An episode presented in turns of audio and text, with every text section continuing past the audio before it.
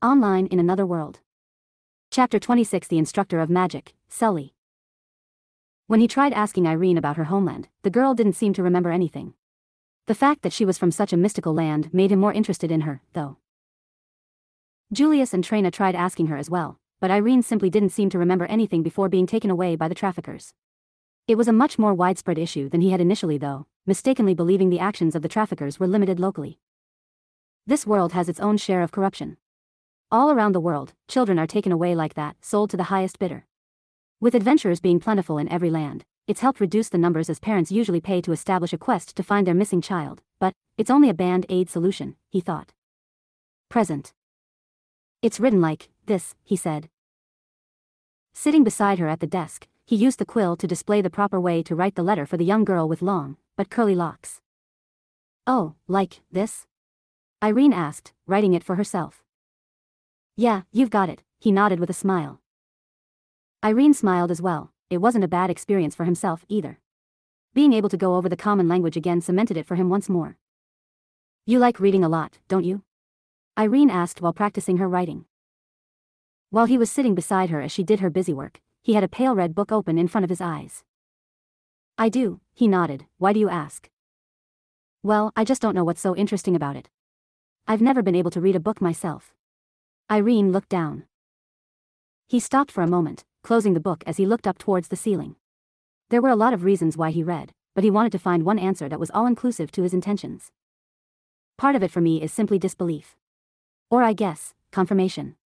I doubt this world is artificial, and these books almost prove it to me, I mean, these are written by real people in this world. Some of it is beautiful, this isn't something you could just program into a machine. In these words, you can read the human spirit off of those pages, he thought. He ran his fingertips along the bumpy cover of the book he held, looking down at it with a soft smile. Someday, I want to explore this world. I've already started planning it, he told her. Once I'm old enough, I'll become an adventurer so I can do it. I might not make much money at first, but it'll be enough.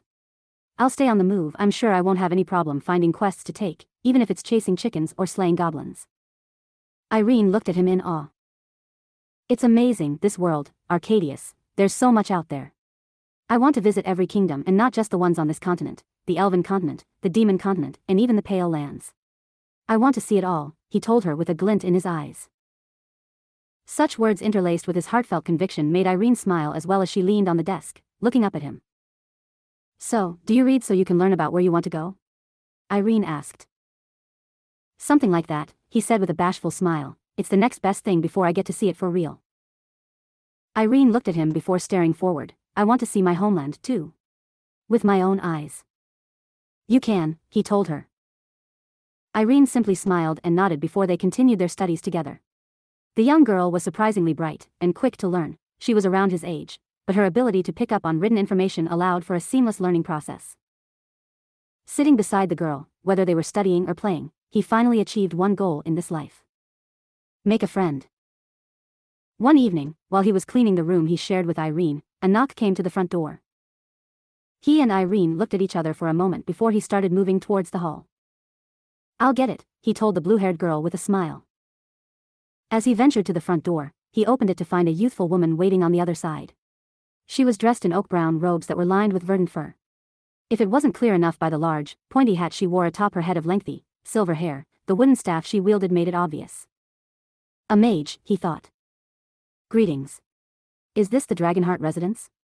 The young woman asked with a gentle smile. She didn't look to be any older than her mid-teens, looking down at him with her soft, emerald irises. Though she was small herself and of a lithe build, the girl stood a full head taller than him.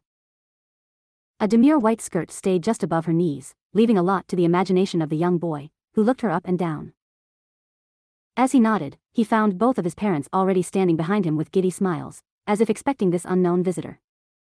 The girl bowed her head kindly, well met. I am Celly van Stresium, a Grand Class mage. As she gave her name and rank, the autumn wind brushed by, prompting the girl to hold her large hat in place with her fingers. It was then with her polite introduction did he begin to piece it together with eyes full of awe.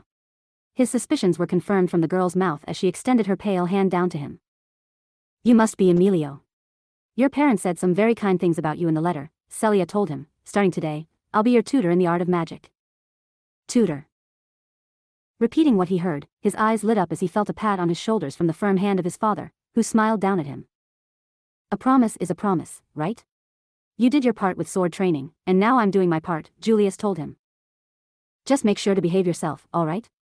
Treyna told him. He nodded, of course.